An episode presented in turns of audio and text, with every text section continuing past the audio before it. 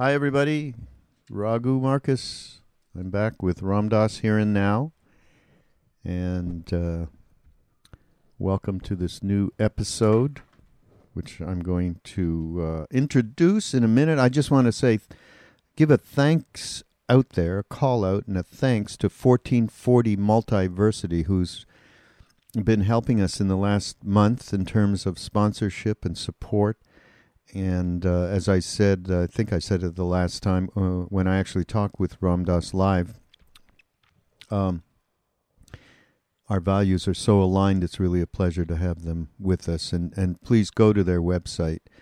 You can get the link uh, off the uh, the show notes page on BeHereNowNetwork.com slash here and now and uh, just see you know the schedule that they have of these amazing weekends with just uh, fantastic teachers. So, fourteen forty multiversity, a great new uh, venue, a new place to get more information on how to get our lives more in order, shall we say? And uh, also, I want to mention that. Uh, our uh, we had a couple of retreats in Ojai uh, California, which uh, has, as uh, everyone knows, I'm sure, gone through quite a trauma with the uh, fires in that area. Fortunately, uh, although there was some damage and some houses lost and perhaps businesses, I'm not positive. the extent of it, most of Ojai is intact, and I'm hoping the same for uh, the uh, the towns on the way to Santa Barbara, which is uh, still um, people are still frightened, and we should say some prayers there as well. But uh, we did two retreats, uh, Ram Dass immersion retreats in Ojai this year, uh, one in February and one in August, and we're doing another one March 8th through 12th. And we, we of course will have Ram Dass uh, piped in by Skype to teach and we will have Mirabai Bush, our longtime uh, teacher at the retreats in Maui, and someone uh, who's very close to Ram Dass and I. Uh, and we met, of course, in India with Neem Karoli Baba, and she'll be there guiding the uh, the Dharma talks and discussions and breakout groups around uh, some of the different topics. You'll be able to find that uh, just going to uh, ramdas.org slash events. And you'll see that event up there and some of the details of that. And Saraswati, my beautiful wife, she'll be doing the yoga and some of the yoga philosophy talks, as well as our own Nina Rao from Krishna Das's posse will be doing the kirtan in the evening and and some special appearances I might even make it out there. We'll see. So, Ojai, March 8th through 12th. And while we're talking about good stuff that's coming, uh, 2018 is going to be a quite uh, full for us in terms of all of the different projects that we have going. We have a wonderful book coming out, new book from Ram Dass and Mirabai, actually, um, called Walking Each Other Home Around Love and Death. And uh, a weighty subject. That'll be out in September. We're going to have some fantastic courses next year, and uh, I'll just tell you about the one that's coming out in January, which is going to be really apropos after the holiday season, uh, where we many of us spend time with our families. And as Ram Dass said, if you really want to find out where you're at, go to spend the weekend with your family. And uh, this one is called Transforming Difficult Emotions. So, boy, we'll have an opportunity to do that. And there'll be a, uh, a, a, free webinar, free call, that uh, not call, but uh, an evening uh, that will be announced just, I believe it's January 18th, but you check in, make sure you're on ramdas.org mailing list. This course is being released by the Shift Network. Uh, it's a comprehensive four week course uh, around uh, difficult emotions and how to transform uh, them yourself, and uh, it's pretty wonderful. So that's it. Those are all. These are the uh, the commercials for our program today. So anyhow, I found this talk. It's actually somebody sent this in to us, and I, I got it uh, digitized. And I thought, wow, this is exactly when I met Ram Dass. I wonder if I was at this talk, which is early 1970, I believe. Uh, this is when the talk, and I believe that's just uh, exactly around the time I met him. It's around. Uh, it's he starts out talking about dualism versus non-dualism, which is an interesting subject, and um, he has a beautiful little quote to start off with. I just read it to you. You're going to hear him, but I loved it so much I can't avoid mm, just repeating it. And by the way, you could repeat some of these these kinds of quotes. Uh, this one came from uh, a Chinese patriarch. Allegiance to the void implies denial of its voidness. The more you think about it, the more you, th- the further, wait, the more you talk about it, the more you think about it, the further from it you go. Stop talking, stop thinking, and there is nothing you will not understand. So this uh, it's such a fantastic quote. You could have this read to you about a million times, and would you'd come down with different uh, meanings or further depths of it. Uh, and Ram Dass, this is uh, so the beginning of this, and I left some of this in, and we'll see. You can write to me and say, "Are you out of your mind? This old recording, uh, you're putting in this chant thing, and you know, and I won't do it again." but I loved it because it was part of what I experienced back then myself. And you know, that's where I'm at, just sharing what it is that uh, what it is that I got. So there's this beautiful Sri Ram, Jai Ram, Jai Jai Ram Om that Ram Dass did. So you know that the tambura, that stringed Indian instrument, the drone stringed instrument, is a little. Uh, because of the uh, the record, and we were talking about, you know, you know, five decades ago, whatever the hell it is, a long time ago. So it's a little bit shaky, okay? It sound, but his voice comes through beautifully. So I thought it was well worth putting a couple of minutes. All right, when you let me know uh, if you enjoyed it or you thought uh, it was um, too old and whatever.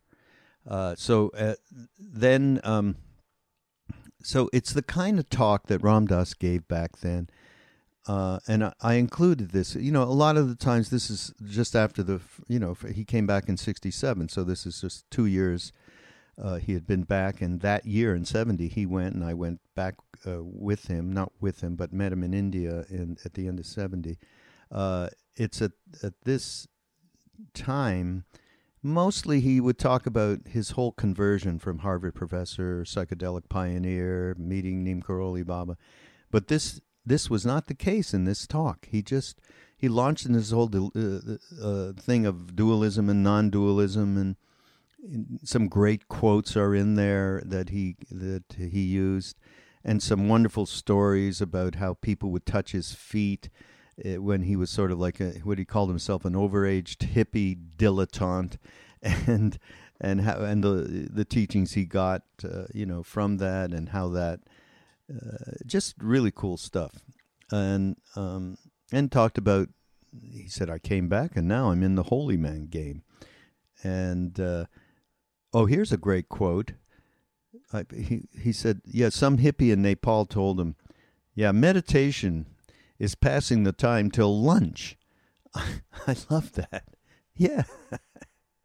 and there's a lot in there on dealing with thoughts and meditation that'll be very, very um, valuable for everybody, for us all. I mean, again, I've said this a million times, and I'm sure you don't want to hear it again, but I got to say it again. I've listened, as you can imagine, to a gazillion talks, either live back in the day or mm, through the work that I do now, doing these podcasts, picking out uh, content to share.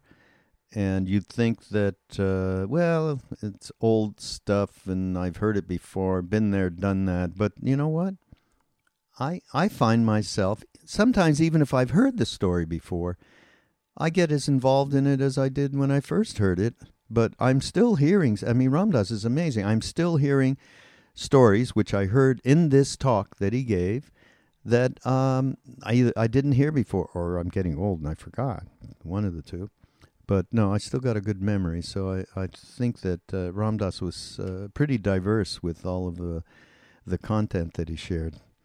So this is uh, so it's got you got a little chanting, you got great stories, you got great readings of uh, from different sages, and uh, and stuff that'll just help get along day to day.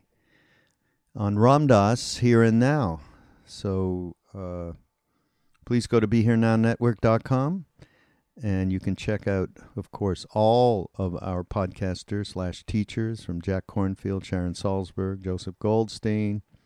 We have wonderful guest teachers like Roshi Joan Halifax. And, uh, gee, I, I want to mention somebody maybe you guys haven't even checked out. He's like one of my, f- I mean, I love all these teachers, and and I guess I love Buddhist teachers. but Gil Fronsdal, Okay, he's been on our. Check him out as a guest uh, podcaster. He's fantastic.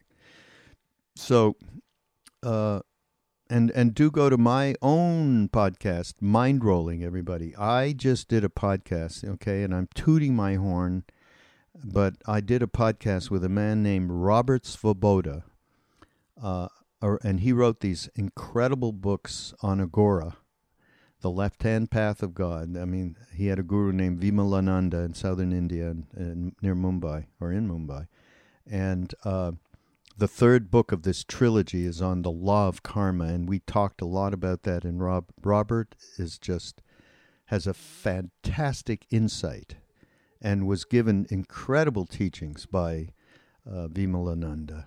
So uh, this I, don't think I've touted mind rolling before, but I don't think I've ever really um, pointed to a specific podcast that I've done. That's I have to say one of the ten or fifteen, and I've done a, a lot of them. I don't know how many of them uh, that I've ever done. So go to Mind Rolling Roberts Svoboda when you go to Be Here Now Network, and I'll see you next week. And here is Ram Dass Here and Now, and it's just called Ram Dass Darshan. February 1970.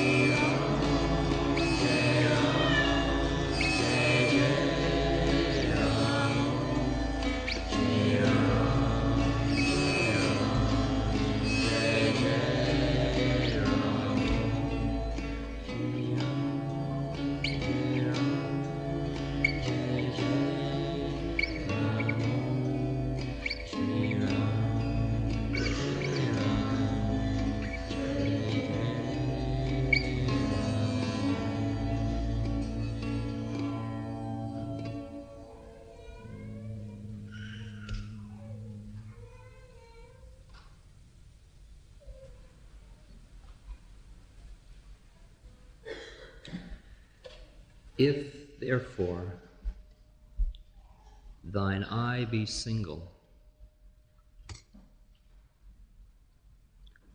the whole body shall be full of light.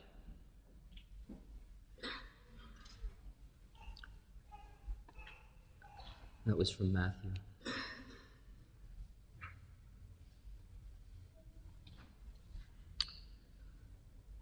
When mind soars in pursuit of the things conceived in space, it pursues emptiness. But when man dives deep within himself, he experiences the fullness of existence.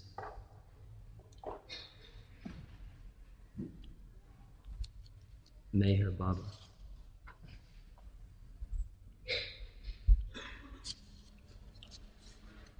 We are only that.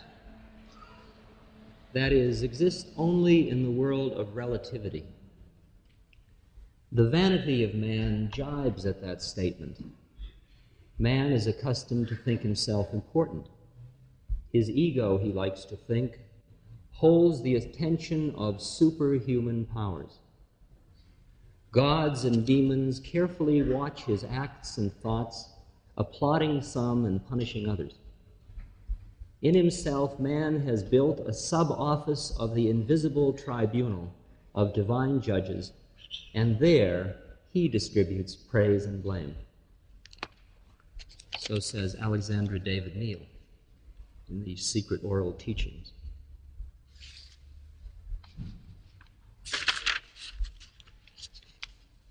Allegiance to the void implies denial of its voidness. The more you talk about it, the more you think about it, the further from it you go. Stop talking. Stop thinking. And there is nothing you will not understand. Return to the root, and you will find the meaning. Pursue the light, and you lose its source. Look inward, and in a flash, you will conquer the apparent and the void. All come from mistaken views. There is no need to seek truth only stop having views. So says Seng Tsan.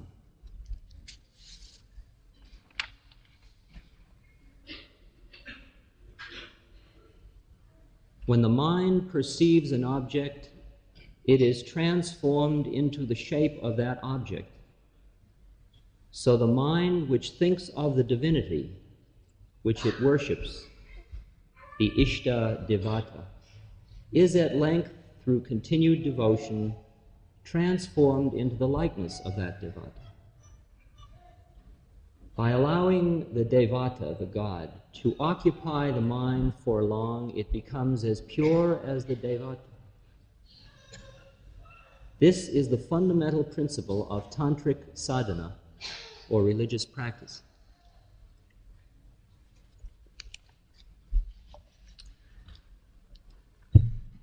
There are two views which are statements of dualism or non dualism is the first, advaitism, and dualism, Dvaitism. When you realize that all talking and all thinking is dualistic, because you got to think about something and talk about something and talk to somebody, you realize that and when you realize that what we seek is non dualistic. we understand the words of Seng Tsan says, stop talking, stop thinking, and just be.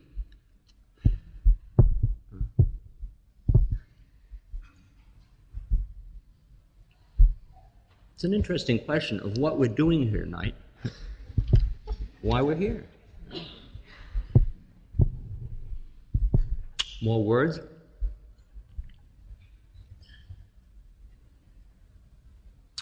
I guess we have to be here until we don't have to be here anymore.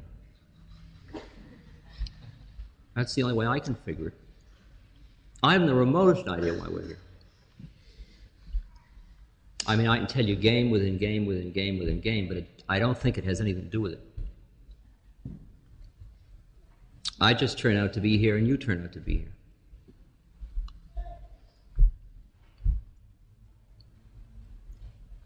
Well, is by our being here, are we getting deeper into a trap? Non dualist said we would be. He says, stop talking about it and just be it.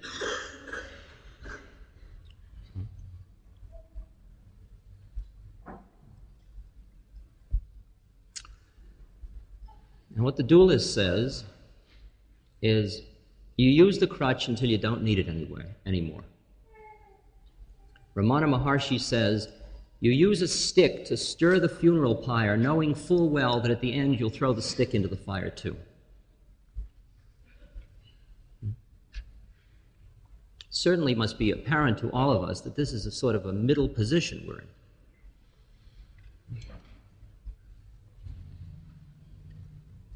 But how can we use this gathering as an exercise in order to help ourselves on the way? This says nothing else to do anyway, but become enlightened.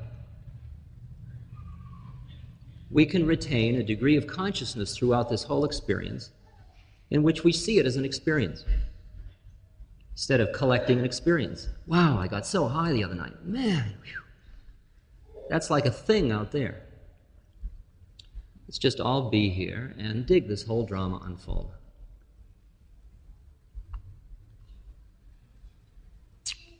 I was trying to figure out driving up Bayshore what about holy men trips because it's very heavy. I was in Los Angeles the other night, and uh, the scene got very far out. And at the end of the evening, in this beautiful Unitarian church, there were several hundred people standing there for eternity. We were all just zonked.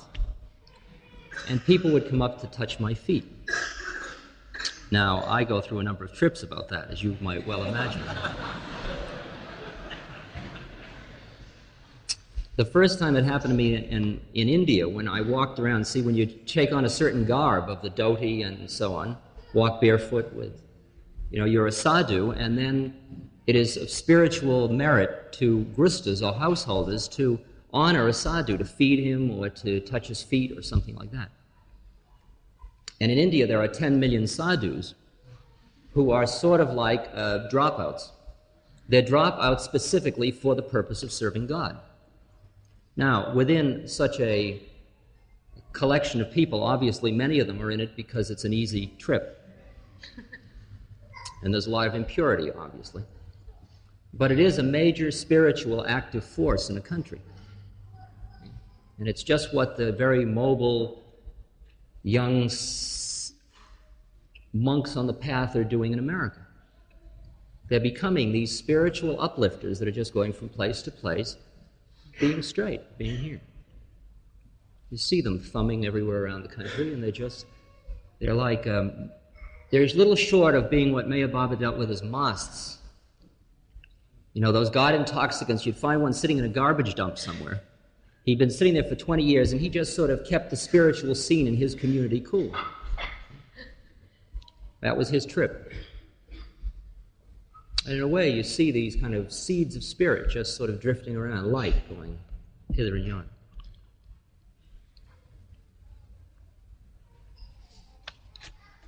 Now, when it first happened in India that somebody touched my feet, I, um, I got very uncomfortable because I felt like a, as I've said before, an overage hippie, uh, explorer, you know, dilettante, whatever else you might call me. Um, but I didn't feel like a holy man.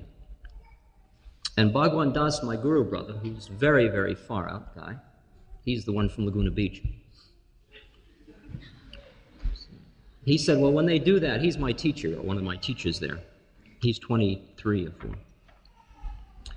He said, Well, when, you, when they do that to you, you just honor them in your heart. You touch their feet in your heart. because you can't do it there because that's not the way sadhus do the thing. Okay, so I started to do that.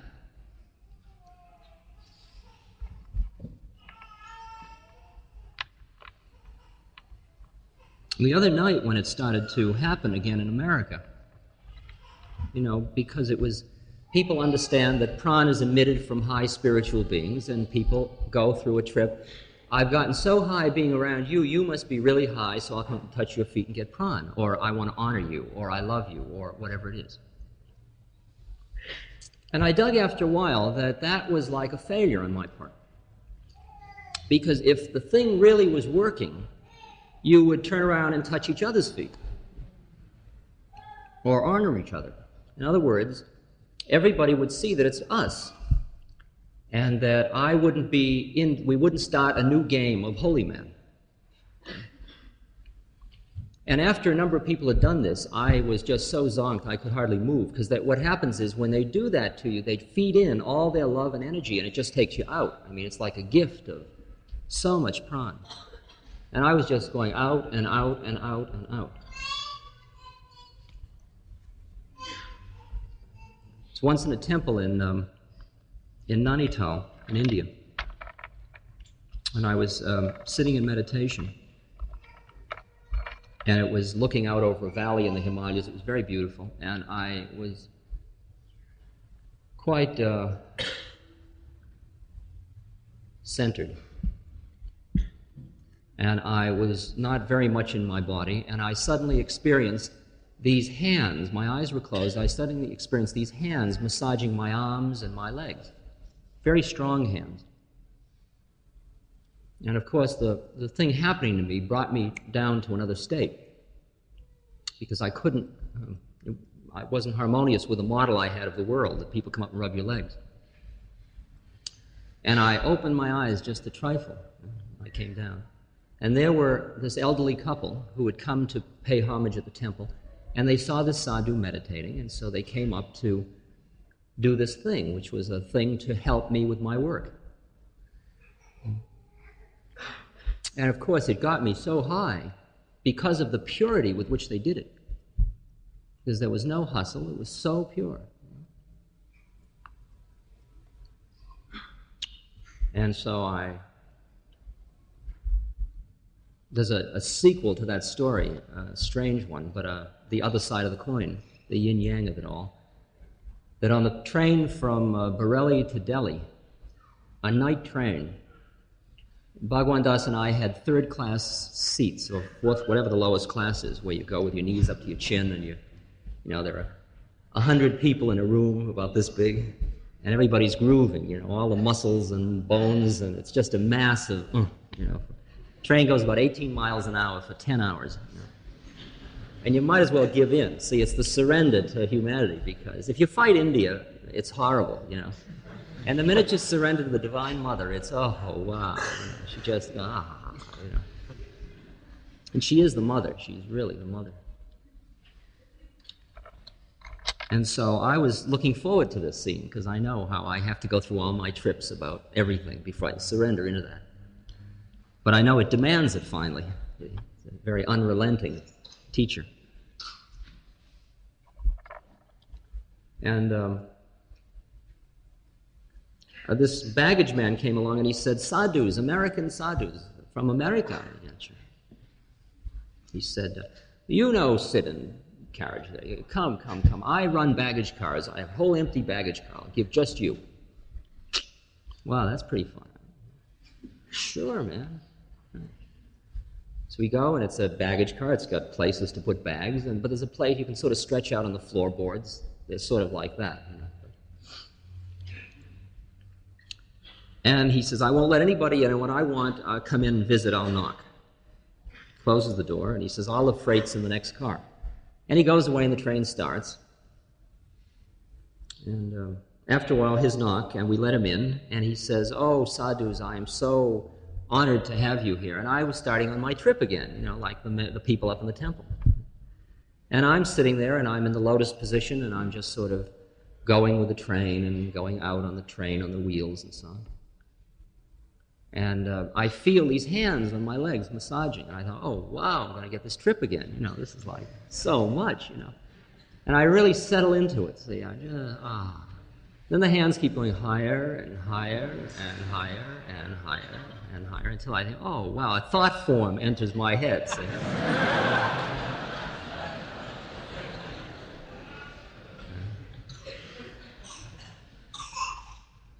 So all I did was I just created a field in which that thought form didn't exist. I just became a statue. You know, and it really turns you off to make it with a statue. You know, it just gives nothing at all. There's just no one home. You know. So he immediately finished. You know, he lost interest and he said, "I can't keep this place for just you people. I've got to let many people in." And then he let in, you know, all of us again. Uh,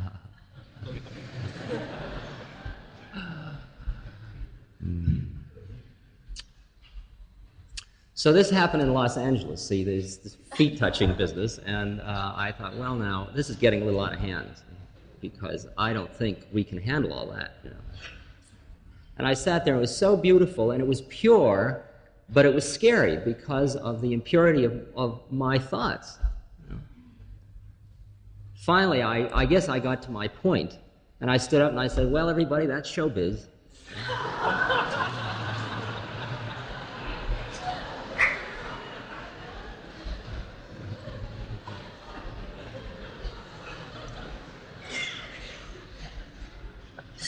So the latest report I got yesterday was somebody said they heard somebody say, uh, "Oh, Alpert, oh, you know, he's that stand-up Jewish comic." Actually, I'm a sit-down one.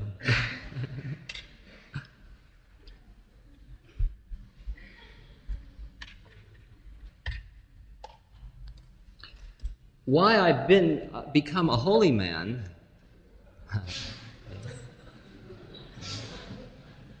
is because there's nothing else to do.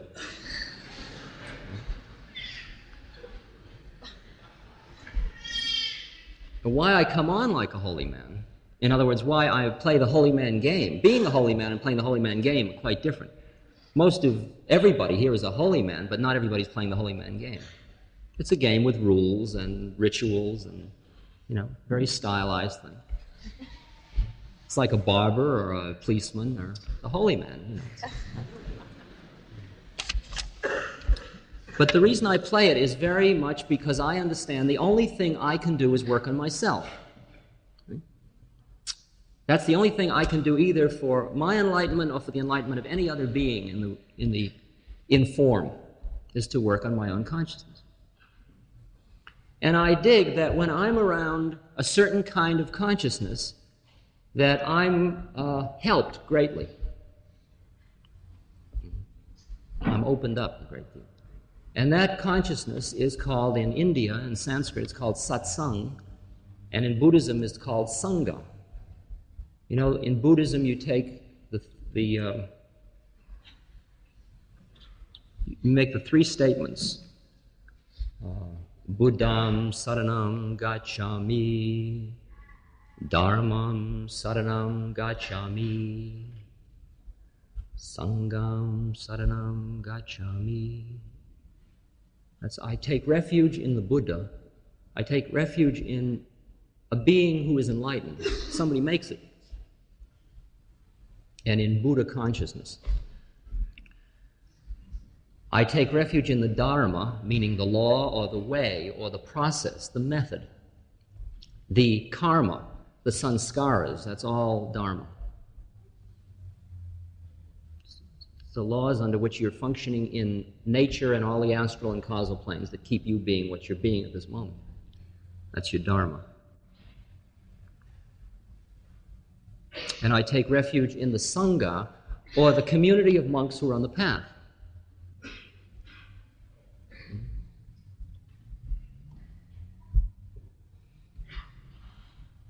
Now, there is a stage in one's development, in one's opening,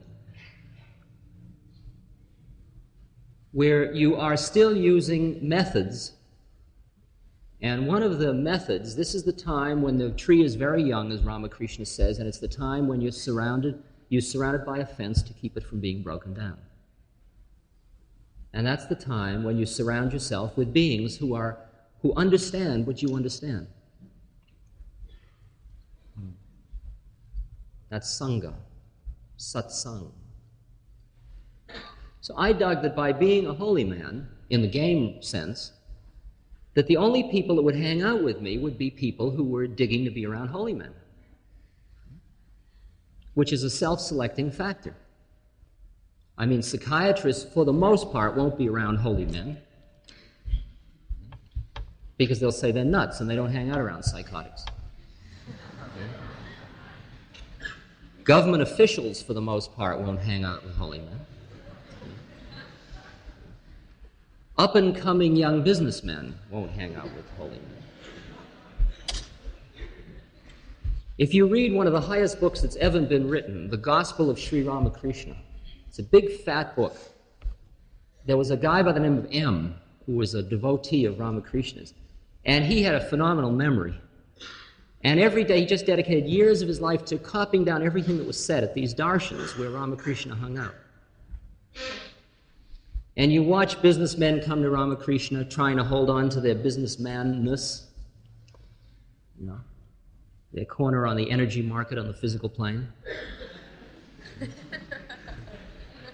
and you'd see people from every walk of life, and you'd see phony holy men coming to Ramakrishna, and he was really doing them in lovingly.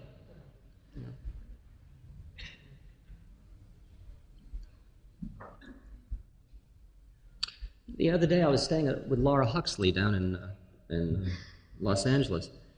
And Laura said to me, Everything you're doing sounds so beautiful, but what about all the people that are really lost? I mean, what are you doing about for anybody like that? After all, everybody that comes to have darshan is somebody who's come to have darshan. That already is a self-selecting factor. And I said, Well, as far as I understand light, it just spreads. And that each of us just emits whatever light we have, and it just keeps spreading through everybody it touches all the time. And everything that goes out in waves from each of us, those high beings who are here, who are feeding energy into me, that energy is coming out again for us. We're taking it out, we're taking it out, we're taking it out, and people we will be meeting a month from tonight will be receiving the light that we are sharing at this moment.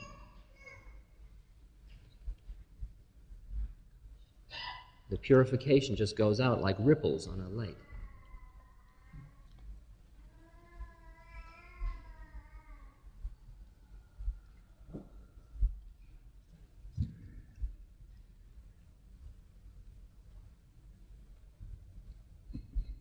And I thought to myself, if I get highest when I'm alone, which is true, when I do the purest work, why am I sitting with other people? Why am I seeking this? Why am I creating? What kind of desires are creating this phenomenon? Since your desires are creating me, as you see me, you might see me as a a hippie playing a role. You might see me as a holy man. You might see me as old Dick Alpert. You might see me as Ram Dass. You might see me as somebody who's been to India. You might see me as another cat who's laying out a line. Like, who knows? That's your desires. But for my desires, that's all this.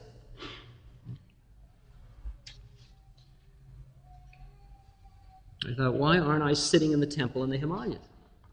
What am I doing here? I can sit in the temple in the Himalayas. There's nothing keeping me. Just go to the Himalayas and sit in the temple.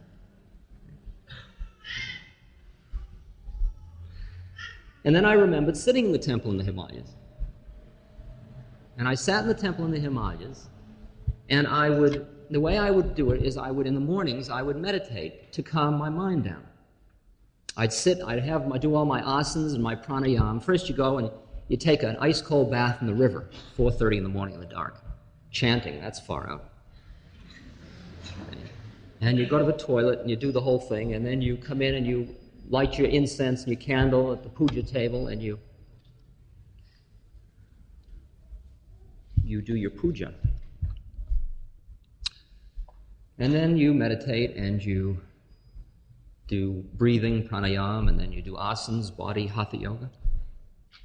Then tea, or whatever you had. That was my addiction, was tea. Then I'd sit by the river as the sun came up and look out, and then I would start to meditate. And when I'd meditate, I would do usually this method that I've talked about a lot, the method enunciated by the southern Buddhists, the Theravadas, the Hinayanas.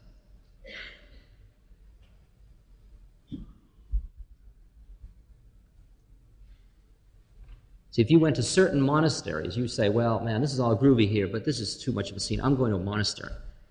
So you're now transported to, say, Ceylon or someplace like that, and you knock on the door of a monastery and you say, I'd like to be enlightened. And they say, Come this way. And you think, Aha, I'm in. It's like, really, I'm in. I got one. Uh,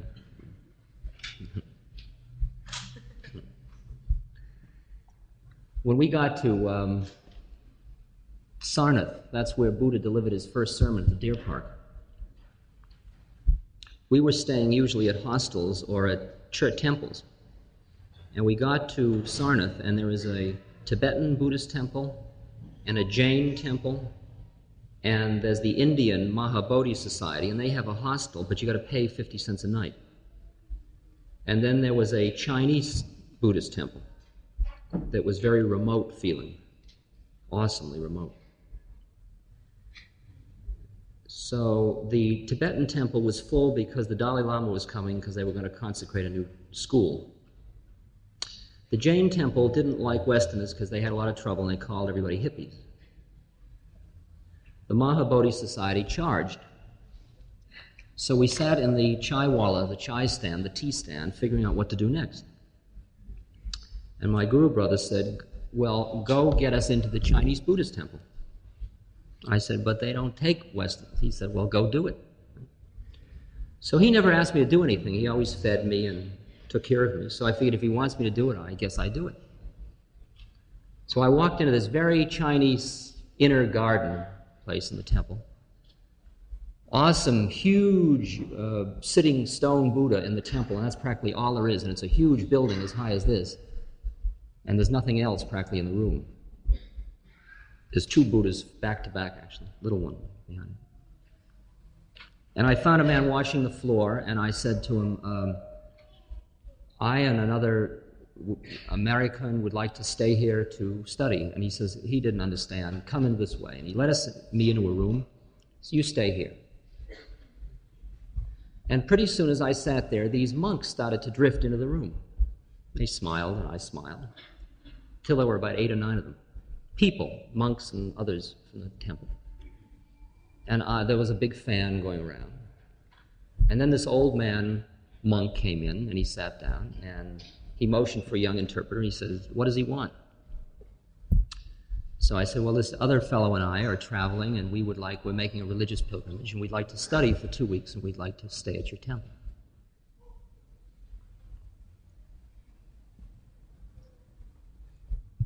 And he looked at me, and they looked, and I didn't know what was going to happen next. And he burst out laughing.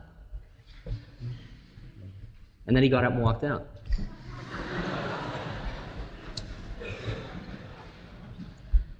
And then all the other nine monks got up and walked out, and I was left there alone. I thought, well, what do you suppose just happened? I can't. I don't know what just happened. And then uh, fellow came along. He said, Come this way. Took me to a room, opened it, said, This is the bed, this is the bathroom, and he gave me the key, and that was it. I'll tell you just, a, just another smidgen of that part of the drama because it was so beautiful. About the middle of the night, around 3 in the morning, I was sort of in a sleep half meditation, half sleep state, and I started to hear this awesome chanting. So I went to the door and I opened the door, and it was the sky was beautiful, the moon was full, and it was all like a uh, all old Chinese type trees, and uh, a pagoda style roofs and all with a moon on it. And there was this chanting that was coming from somewhere else. And I snuck along by the temple till I came to the temple door, and I realized it was coming from inside the temple, and there was a candle lit in the temple. And I didn't dare look in the temple because it seemed like it was none of my business. I hadn't been invited in, and maybe this was some ceremony, and they didn't tell me about it. Anyway, so I just sort of sat down outside to like tune in on it. And it went on and on, and I assumed I, they've got many more people living here than I thought. They must have 30, 40 people here. And after about two hours of this absolutely beautiful chanting coming from all different spaces and so on, it stopped, and out walked a little old man. And I followed him, and there was a gate in the front of the temple that was locked. It was locked until 7 in the morning. And the gate was very far out because it had the swastika on it, you know, which is the, you know. But when you look at it from one side, and you're standing there holding bars, looking through a swastika. It takes you on an interesting side trip. And he walked up to this huge eight foot gate. He must have been well into his middle 60s. And I thought we'd just stand there together till the gate opened. And uh, he just climbed over the gate and walked away. So I figured all the other 39 guys went out another way because I didn't understand the temple. So the next morning at around 3:30 or 4, I got up again and I went in. This time I peeked, and there was this one guy. So, you know, in one corner was a huge drum, and in another corner was a cymbal, and somewhere else were bells. And he was working with the echoes of this building. And he was just walking around chanting to different walls and different ceilings. And you knew he had been doing this like for maybe 30, 40 years, every night in the middle of the night. And it was that kind of music.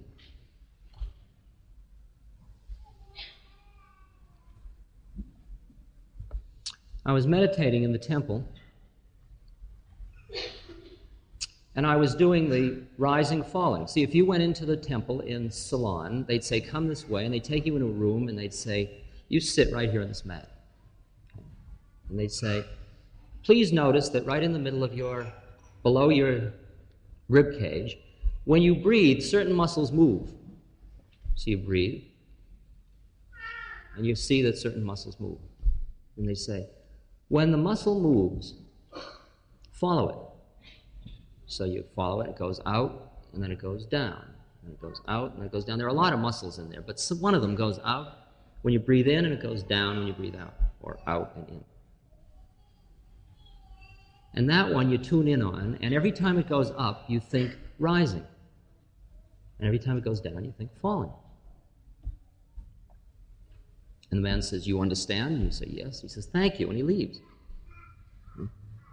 You came all the way to Ceylon, and you've joyously been accepted into a temple. And you've been put in a room, and you've been told to watch this muscle go up and down, right? And the door's been closed, and that's it. Right? Every day your food's left outside the door. Everybody smiles at you when they see you. Now what? Do you get enlightened? Well, I'll tell you what happened in my part of this journey. That I sat in the temple and I did rising, falling, rising, falling, rising, falling. And I would go deep into it and I would get into waves of bliss, and then a thought would come up. A thought form. And the thought forms, some of them at first were very agitated little thought forms like, your knee hurts. Or maybe you ought to have another cup of tea before you begin. Or, uh, do you think the mail's here yet?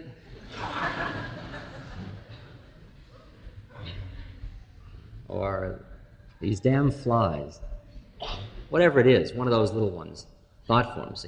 Most of them don't capture your consciousness after a while because you're used to them, you know, and they're like demons that you had visit before, and you're welcome, sit over there, you know, it's cool. Have some tea, biscuits. We're all here, it's groovy. And you go on doing your thing, rising, falling. They don't want to interrupt you, really. I mean, they just want to create a little hassle. They just want to be known that they're present. You honor them. You don't try to stop them. You don't say, get out, I'm busy meditating. You know? Sure, got a pain in your knee? Come on in. Might as well anyway. It's going to come in. You know, you you know.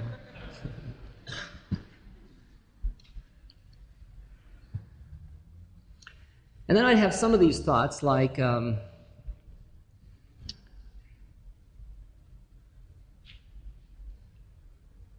I wonder what I'll do back in the United States.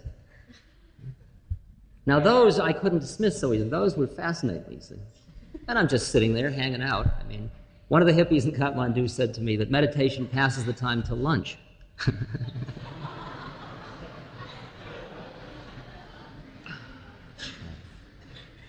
and I was passing the time to lunch, and it was a good thing to think about. What do you do back in America?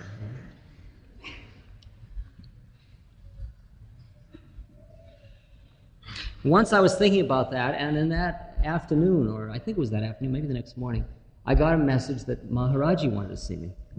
And I went over to see Maharaji, and I came to him, and he said, uh, You were in America last night.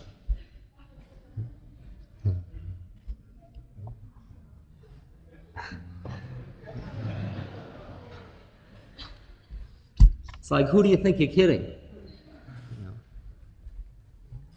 I mean, you can leave your body around, but who do you think you're fooling? We know where you are. You're in America.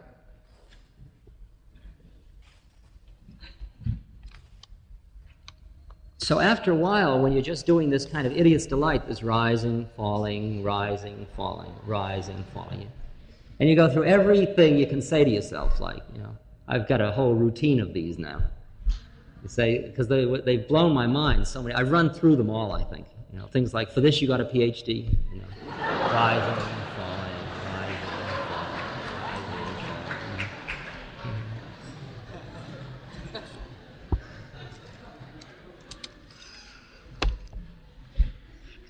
See, it is a stand-up comic routine. Is anybody match?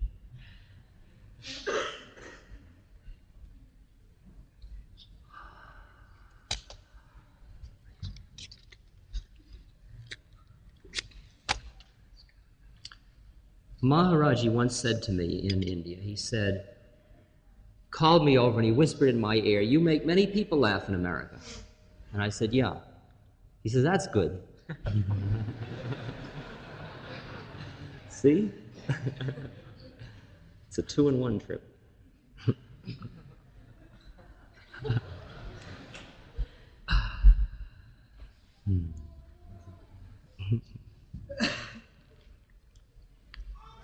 You know, and after about two weeks, the guy comes back and he says, How you doing? I say, Doing what? And he understands that you haven't yet heard the first message. so he says, Well, I'll tell you, did you notice that right below your rib cage there are these little muscles? He's very patient in his whatever accent it is he speaks with. You know, and he takes you through the thing. You're a Westerner after all. You you got to understand. You, you think you got to do something.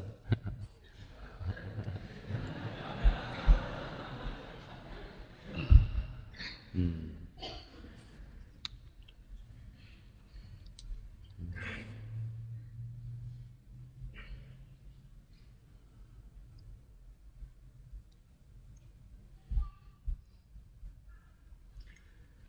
all that that exercise does when you do it, by the way,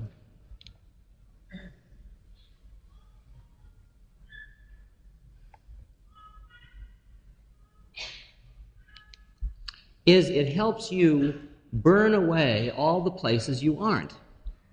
It helps you burn away all your desires and your attachments by noting them, bringing them into consciousness. Because what you do is you focus on one thing, which could be your breath going in and out. It could be a point of a candle flame, like two hands away from your eyebrow, out at the point equal at the height of your ajna is a good place for it.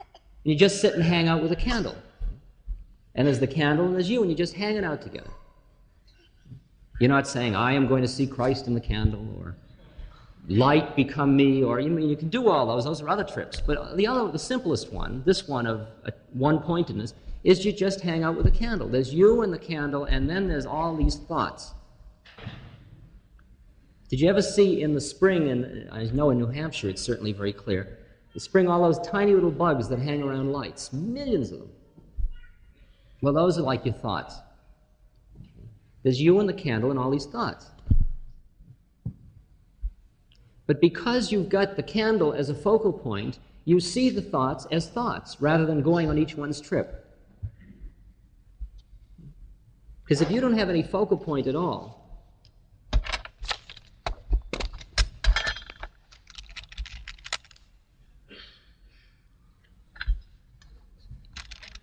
if you don't have any focal point at all, every time there's another stimulation, you'll just go off on that trip. And then you are at the whim of your senses and you're at the whim of your thoughts. that's like everybody's trip every day, all through life, most of the time. That's totally in the illusion.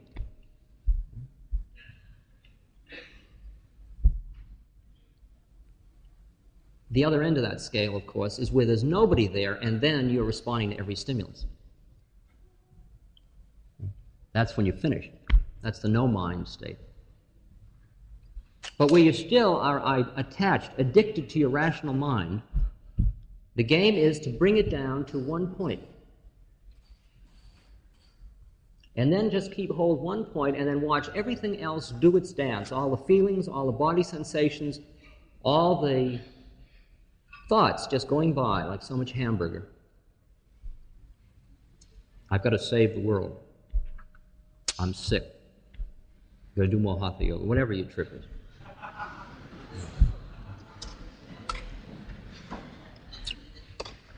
You see it, there's another trip. You see your own desires. You see yourself creating thought forms.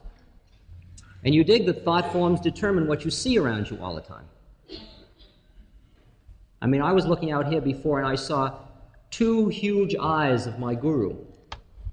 You know, nose coming down. I was sort of standing right on the tip of the nose, looking into these two big eyes, thinking, wow, man, you've come at last. Hmm. Which level do you want? You want to focus in on the cells? Hmm. Or you want to see the organism, which the cells are part?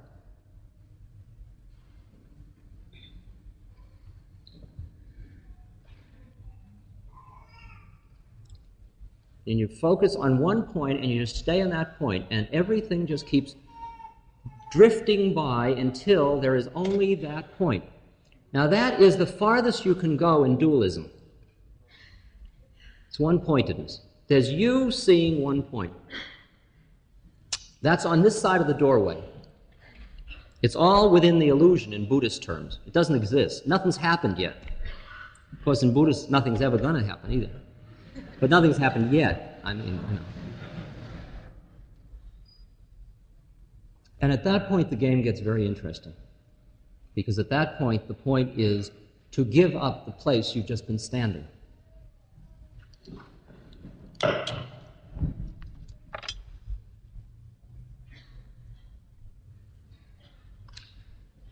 The highest meditation in that direction is done by Ramana Maharshi, is given by Ramana Maharshi and it's called Vichara Atma, the method of self inquiry, or who am I?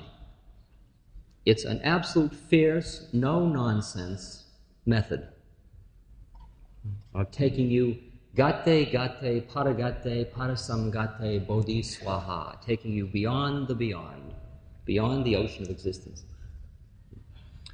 But all you need to be able to do is be totally one pointed. Because if you can't be one pointed in mind, you can't do any method in yoga. Hatha yoga is a joke without one pointedness of mind. Certainly, bhakti, devotion, how can you sing love songs to somebody and at the same time be wondering what time you're going to go home? I mean, bhakti is totally one pointed, it's just your beloved. That's the whole idea of bhakti yoga.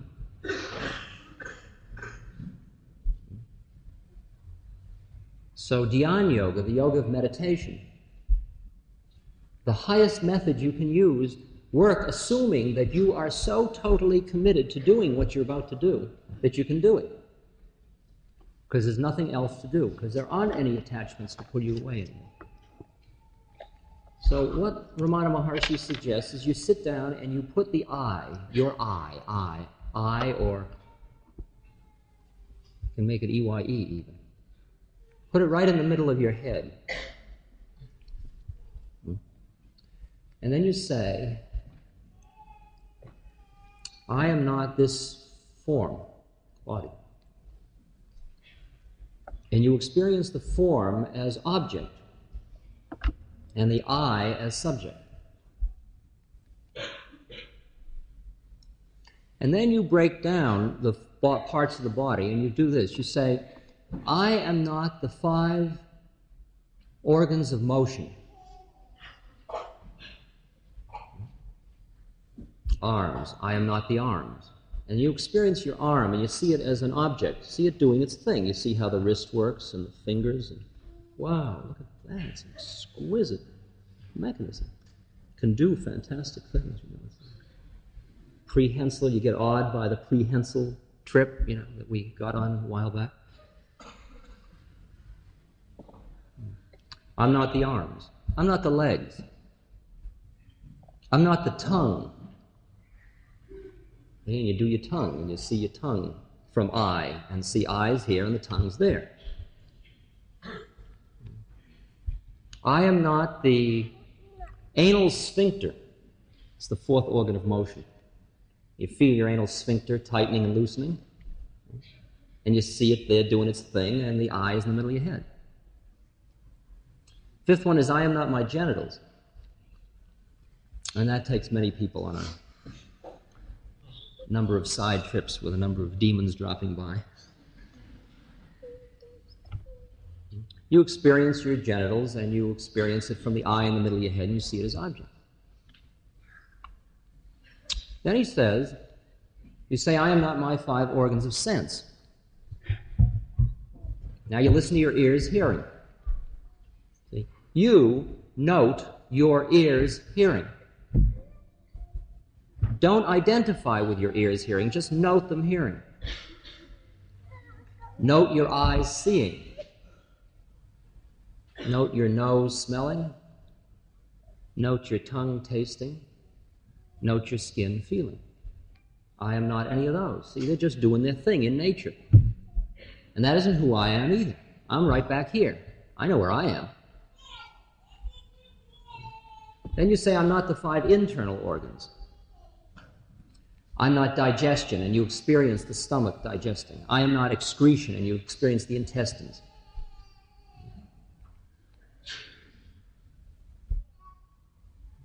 I am not respiration, breathing. Circulation, blood.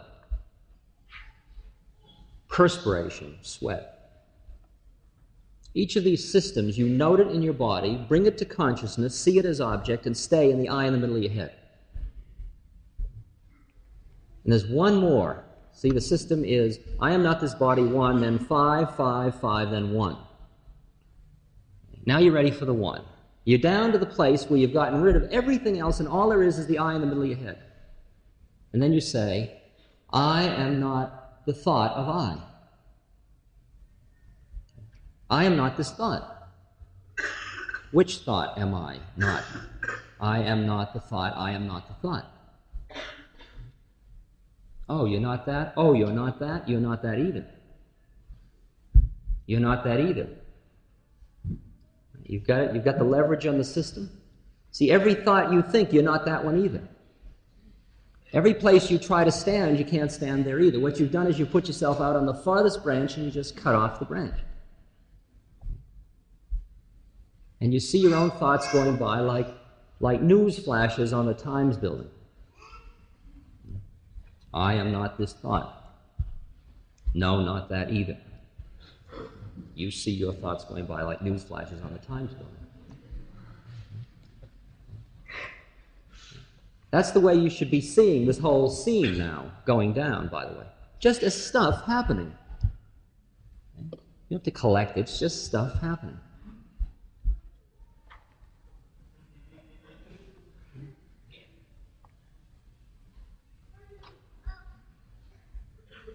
And that's what takes you through the doorway.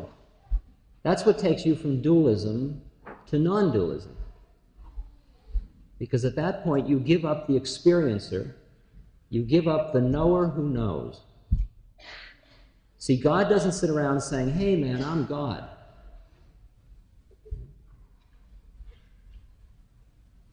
He just is God. He just is a consciousness. He just is manifesting. It's not laying it on anybody, it's just is that.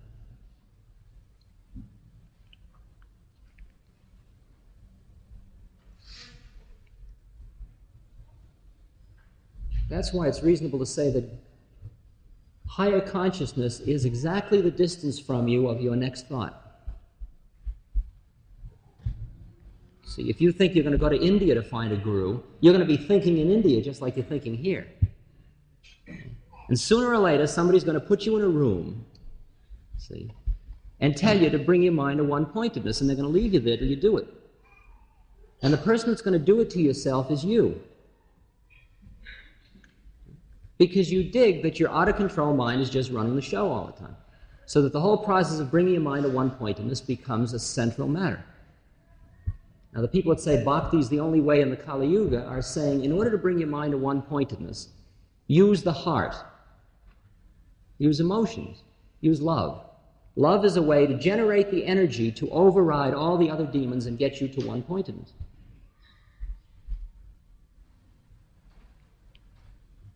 And they say Dhyan yoga or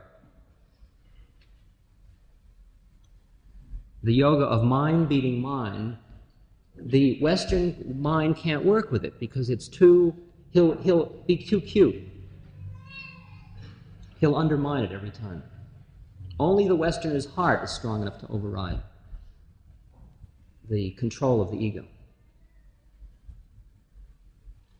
When you go to try to develop the witness in yourself, the guy who sees or the gal who sees it all going down every day, all the time, that's another part of it's like in the Gurdjieff system, self remembering.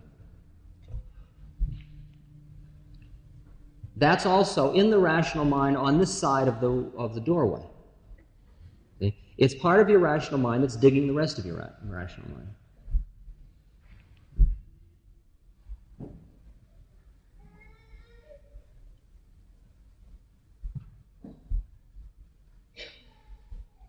But what happens is that witness wakes up for one second and then the ego takes over the witness. If you want a whole catalog of the way that's done, read St. John of the Cross's Dark Night of the Soul. It's got a whole list of them. It's got the groovy one where you've just done pranayama and you've just come into high light. See? You've just transcended your ego. And the ego pitters around behind you and pats you on the back and says, Pretty good.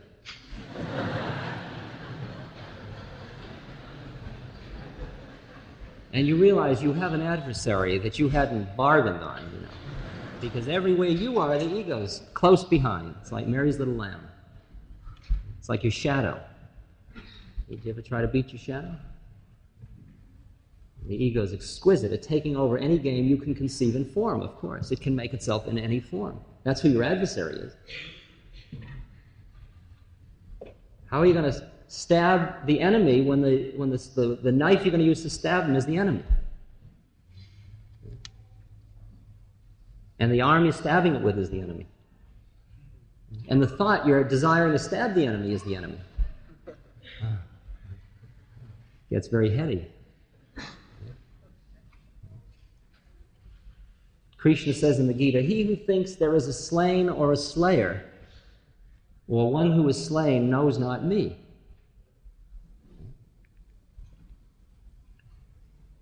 There are so many ways that we can identify in a dualistic framework, in a devotional way, in a very high way, and get stuck.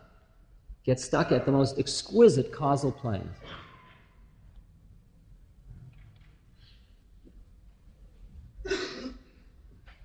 And that's what I dug was the problem with the Holy Man trip that it tended to play into the desire of people to create dualism. Paul Farmer, who's been traveling with me, said to me, Man, what you create is a feeling in people that you're somewhere they're not. And I said, Well, that's their problem. That is the problem of he of us who is them. That's our uncooked karma that we're still looking for it out there.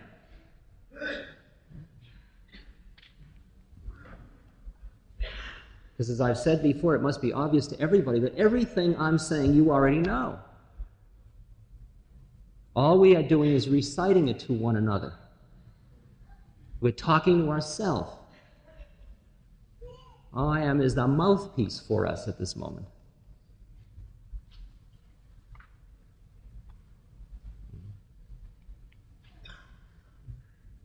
And I'm saying what we have to say to ourselves, what I have to say to myself. Since there's only us, I guess we all have to say it to ourselves, or we wouldn't be here. This podcast is brought to you by the Love Serve Remember Foundation and RamDass.org. We appreciate you listening and we appreciate all the support that you've given us. Please continue that support and donate at ramdass.org we can then continue to share what Ram Dass has been sharing for all of these years. Thank you.